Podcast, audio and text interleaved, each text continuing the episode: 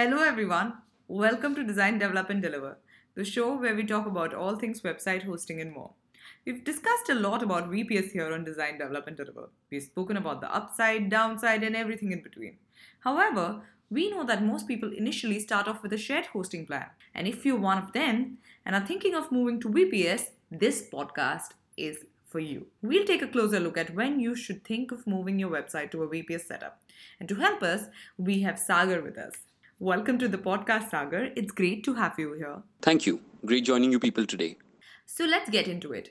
When should someone consider moving to VPS? In general, shared hosting offers limited resources, and that's fine for simple websites with not much traffic. However, as your website grows and your demand for resources outweigh the resources you have, you should be moving to VPS. Yes, but how do you know you've reached that stage? Are there any practical indications, so to speak? Oh, yes, there are a few. Let's start with the basic difference that you're bound to notice slow loading.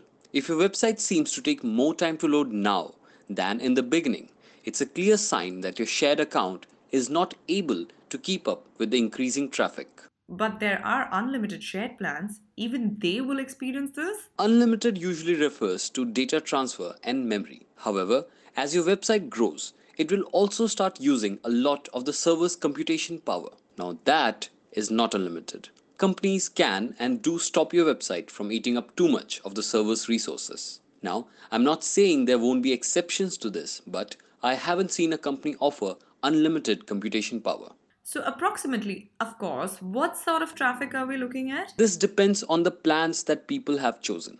However, at about 300 350 visitors a day, you will usually start seeing problems with load speeds. Are there any other indications that we need to look out for? Downtimes. Now, irrespective of the hosting provider, downtimes will happen from time to time. Nothing is perfect and things are bound to break. However, if it's happening again and again, and if it's happening for long durations, we're talking about days here, it's usually an indication that your server is overloaded. Your provider has stuffed too many websites onto just one server and now the server's overloaded and playing up. This leaves us with more technical reasons to move to VPS.